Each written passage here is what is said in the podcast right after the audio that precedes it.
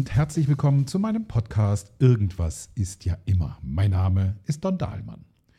Diese Woche geht es um das Thema Toleranz. Das scheint ja etwas zu sein, was teilweise zumindest ein wenig ist, jedenfalls in manchen Ländern.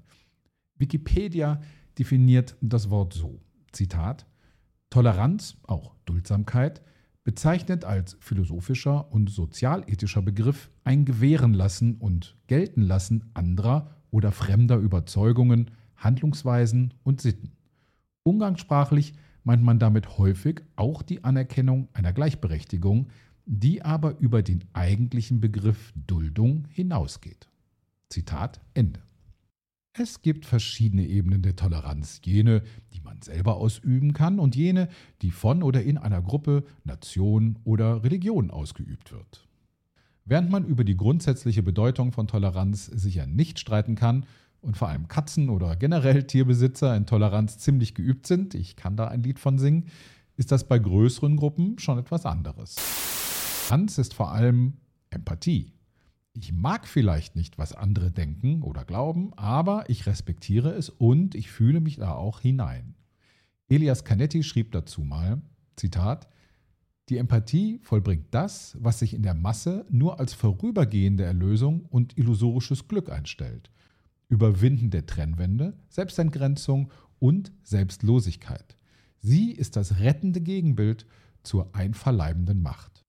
Mit einverleibender Macht ist auch die Intoleranz gemeint und über den Zwiespalt zwischen Toleranz und Intoleranz zum einen und dem Unterschied von beiden Dingen auf der persönlichen und der staatlichen Ebene habe ich in den letzten Wochen ziemlich viel nachgedacht.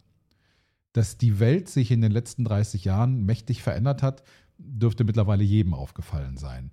Neue Konflikte sind aufgebrochen, alte Konflikte explodieren in kaum geahnter Weise, neue Weltmächte marschieren auf die Weltbühne. Und die Wirtschaft ist in einer enormen Schieflage. Während man also zu Hause sitzt und erschrocken auf die Gasrechnung starrt, verkomplizieren sich die Probleme.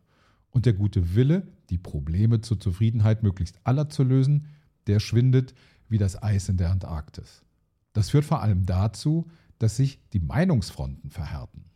Dass sich auf der gesellschaftlich-politischen Ebene seit Jahren etwas bewegt, ist in fast allen Ländern sichtbar.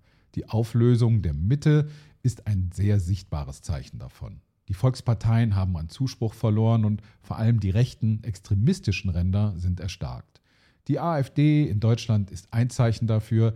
Die wachsende Popularität rechtskonservativer Parteien in Frankreich, Skandinavien oder Spanien ist ein weiteres. In den U S A ist der liberale Konservatismus nur noch eine Randerscheinung. In arabischen Ländern hat der extreme Islamismus immer mehr Anhänger gefunden. Die Fronten in den Diskussionen verhärten sich, weil die Menge an Probleme und deren Komplexität immer größer werden. Man fühlt sich hilflos, findet keine Antwort und neigt dazu, ein Problem mit einem Schlag beenden zu wollen, statt den gordischen Knoten langsam aufzudröseln. Die Demokratie, die linke oder konservative Mitte, diejenigen, die Dinge diplomatisch abwägen wollen, werden aber von jenen in die Zange genommen, die auf radikale Lösungen drängen.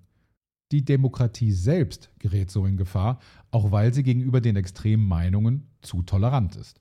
Aber wie geht man damit um?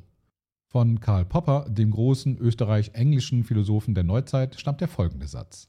Zitat: Wir sollten daher im Namen der Toleranz das Recht für uns in Anspruch nehmen, die Unduldsamen nicht. Wir sollten geltend machen, dass sich jede Bewegung, die die Intoleranz predigt, außerhalb des Gesetzes stellt und wir sollten eine Aufforderung zu Intoleranz und Verfolgung als ebenso verbrecherisch behandeln wie eine Aufforderung zum Mord, zum Raub oder zur Wiedereinführung des Sklavenhandels. Zitat Ende. Es ist das bekannte Toleranzparadoxon, unter dem die Demokratien gerade besonders leiden. Ab wann muss eine Demokratie ihre Toleranz ablegen, weil ihr gegenüber intolerante Gruppen die Freiheit der Demokratie ausnutzen, um sie abzuschaffen? Wie lange kann man also die AfD gewähren lassen? Wie lange soll man Salafisten und extremistische Islamisten öffentlich marschieren lassen und ihnen die Freiheit zugestehen, in der sie daran arbeiten, in Europa ein Kalifat einzuführen? In der bundesdeutschen Verfassung gibt es sehr hohe Hürden, wenn es um das Verbot von Parteien oder Vereinen geht. Der bürokratische Prozess ist lang und kompliziert. Schon der Ausschluss eines einzelnen Mitglieds aus einer Partei ist langwierig, wie wir in der Vergangenheit gesehen haben. Dass das so ist, hat gute Gründe, die alle noch mit dem Jahr neunzehnhundertdreiunddreißig zu tun haben. Dass die Nationalsozialisten das gesamte demokratische System der Weimarer Republik innerhalb von wenigen Monaten aushebeln konnten, hat dazu geführt, dass die Verfassung Deutschlands auf mehreren Ebenen dagegen Schutzmaßnahmen getroffen hat.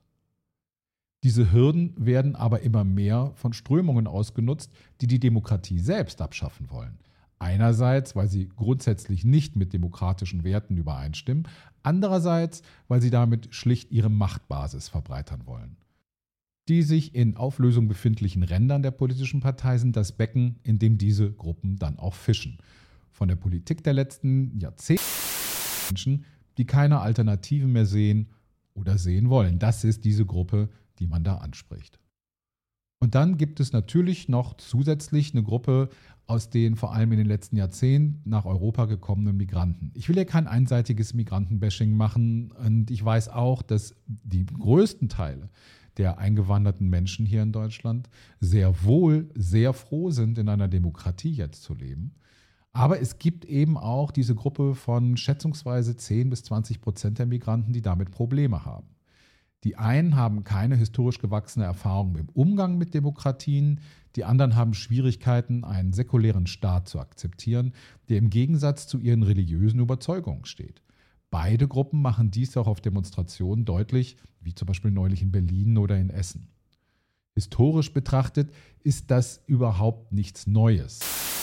Bewegung hin, dass die Ränder einer Gesellschaft sich langsam auflösen. Gesellschaften neigen dazu, sich in so eine Art tödliche Spirale zu begeben. Nach dem wirtschaftlichen Erfolg, wie zum Beispiel in den fünfziger und sechziger Jahren in Deutschland, tritt man in eine Phase der Selbstzufriedenheit ein. Hier waren es zum Beispiel die siebziger Jahre. Es folgt eine Phase der Überregulierung wie in den achtziger und neunziger Jahren, vor allem in Zeiten wirtschaftlicher Schwäche. Einzelne Elemente einer Gesellschaft nutzen diese Schwächephasen, um ihre Machtpositionen zu verbreitern und verhindern notwendige Anpassungen. Die Gesellschaft driftet finanziell auseinander, zum Beispiel seit den zweitausender Jahren, auch in Europa. Und dann kommt es irgendwann zu Aufständen, es kommt zu religiösem Eifer, politischen Ausfranzungen und so weiter. Das hat man tausendmal gesehen, da gibt es unzählige Bücher zu. Eigentlich sollte man meinen, müsste man sehr gut dokumentierten Vorgängen der Geschichte, die sich zuletzt vor noch nicht mal hundert Jahren äh, auch wieder ereignet haben, da müsste man doch etwas gelernt haben. Aber scheinbar ist das nicht der Fall. Die freiheitsliebenden Demokratien und Gesellschaften stehen der Intoleranz mit der gleichen Hilflosigkeit gegenüber, wie das Generationen vor ihnen der Fall war. Der Niedergang demokratischer Kultur, die ist auf jeden Fall deutlich spürbar. Und das ist ja nicht nur in Deutschland der Fall. Ich nehme jetzt mal das Beispiel England und der Brexit. Da war es ja auch eher eine populistische Auseinandersetzung. Also wer brüllt lauter, wer schreit die größten Lügen raus, um ein Ziel zu erreichen. Und das hatte ja nichts mehr mit Demokratie zu tun, wo man Fakten gegeneinander abwägt, sondern eben nur noch mit Populismus. Und da haben verschiedene Gruppen die demokratische Kultur, demokratische Kulturen ausgenutzt, um eben ihr Ziel zu erreichen. Aber wie kann man sich dagegen wehren? Die Mittel der sogenannten wehrhaften Demokratie bestehen vor allem aus sehr langwierigen rechtlichen Prozessen, um so ihre Feinde zu bezwingen. Aber reichen diese Mittel heute noch aus? Wie geht man mit Feinden um, die die Demokratie auslachen? Ich habe das Gefühl, dass die Demokratie dazu gezwungen sein könnte, ja, vielleicht sogar gezwungen werden muss, bei einer ernsthaften Bedrohung Mittel anzuwenden, die ihrer Natur eigentlich widersprechen. Wenn Feinde der Demokratie diese von innen aushöhlen, wenn das Gewaltmonopol in Frage gestellt wird, dann muss die Demokratie darauf eine Antwort haben. Es kann nicht sein, dass Rechtsextreme, Antisemiten oder antimuslimische Kräfte, nur mal ein paar Beispiele zu nennen, Wesen und den Charakter einer Demokratie gefährden. Womit ich dann wieder beim Toleranzparadoxon bin, das Karl Popper beschrieben hat. Wenn die Intoleranten die Bedingungen des Gesellschaftsvertrags verletzt haben, stehen sie daher nicht mehr unter dessen Schutz. Doch das schafft dann wieder das nächste Problem. Denn wer stellt eigentlich fest, was intolerant ist und was nicht? Die oben beschriebenen Mittel dürfen nicht so weit gehen, dass sich die Demokratie dadurch wieder selbst gefährdet. Meint, es müssen Mittel sein, die durch einzelne, durch welchen Umstand auch immer an die Macht gekommene Gruppen nicht ausgenutzt werden können. Toleranz auf staatlicher Ebene ist eine schwierige Gratwanderung. Privat kann man das natürlich anders sehen, weil man nur Einfluss auf sein Umfeld hat, was dann wieder zu einer Dissonanz zwischen Bürgern und Regierung führen kann. Man erlebt Momente, die man selbst kennt. Um mal ein populistisches Beispiel zu nutzen, warum wirft man die Extremisten, die als Asylanten in Deutschland sind, nicht einfach sofort raus? Warum wirft man jemanden, der sich öffentlich zu einem Tod von dieser oder jener Gruppe bekennt, warum wirft man die nicht sofort ins Gefängnis? Es ist dann genau diese Dissonanz zwischen der eigenen gefühlten Toleranz oder auch Intoleranz oder besser gesagt dem Ende der Toleranz und dem, was der Staat darf und was er kann, die auch dazu führt, dass die Unzufriedenheit mit der Regierung steigt. Denn dann heißt es, die machen ja nichts da oben. Ich bin alt genug, um mich an die Zeiten in den späten siebzigern und frühen achtzigern zu erinnern. Damals, als die R A F mit ihrem Terror Deutschland überzog. Die Reaktionen waren damals sehr ähnlich. Ein nicht unerheblicher Teil der Bevölkerung, übrigens auch in meiner Familie, plädierte für ein standrechtliches Erschießungskommando, sollte man einen Terroristen festnehmen. Das hat der Staat dann natürlich nicht. Das war auch gut so. Der Staat machte damals, was er heute auch noch macht. Erst einmal reden und verhandeln. So wie bei der Entführung von Peter Lorenz. Das war der damalige C D U-Bürgermeisterkandidat für die Stadt Berlin, den die R A F oder Sympathisanten der R A F entführt hatten. Und der kam wieder frei, als man etliche Gefangene entließ. Aber er machte auch, nachdem die Verhandlungen mit der R A F und den Sympathisanten nur wenig brachten, mit den Mitteln, die ihm zur Verfügung standen, sehr klar, dass die R A F eine Linie überschritten hatte. Die Toleranz gegenüber dieser Gruppe war aufgehoben, die Rechtsstaatlichkeit aber nicht. Ich glaube, dass Demokratien diese Fähigkeit haben und auch wieder anwenden müssen. Und in manchen Fällen wenden sie sie einfach zu spät an. Wenn sie aber gar nicht oder zu spät handeln, dann verlieren sie entweder gegen die, die die Toleranz einer Demokratie ausnutzen, oder sie treiben die eigene Bevölkerung in eine intolerante Haltung, die die Demokratie genauso gefährdet. Zum Abschluss nochmal Karl Popper, denn der hatte meiner Meinung nach recht, als er schrieb, Zitat, unbegrenzte Toleranz muss zum Verschwinden der Toleranz führen. Wenn wir die grenzenlose Toleranz auch auf die Intoleranten ausdehnen, wenn wir nicht bereit sind, eine tolerante Gesellschaft gegen den Ansturm der Intoleranten zu verteidigen, dann werden die Toleranten vernichtet und die Toleranz mit ihnen.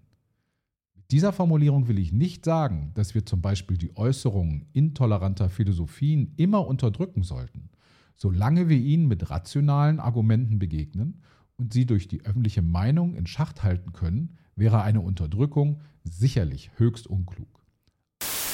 Wir sollten das Recht beanspruchen, sie notfalls auch mit Gewalt zu unterdrücken. Denn es kann sich leicht herausstellen, dass sie nicht bereit sind, uns auf der Ebene des rationalen Arguments zu begegnen, sondern damit beginnen, jedes Argument zu denunzieren. Sie können ihren Anhängern verbieten, auf rationale Argumente zu hören, weil sie trügerisch sind und sie lehren, Argumente mit dem Gebrauch ihrer Fäuste oder Pistolen zu beantworten. Wir sollten daher im Namen der Toleranz das Recht einfordern, die Intoleranten nicht zu tolerieren.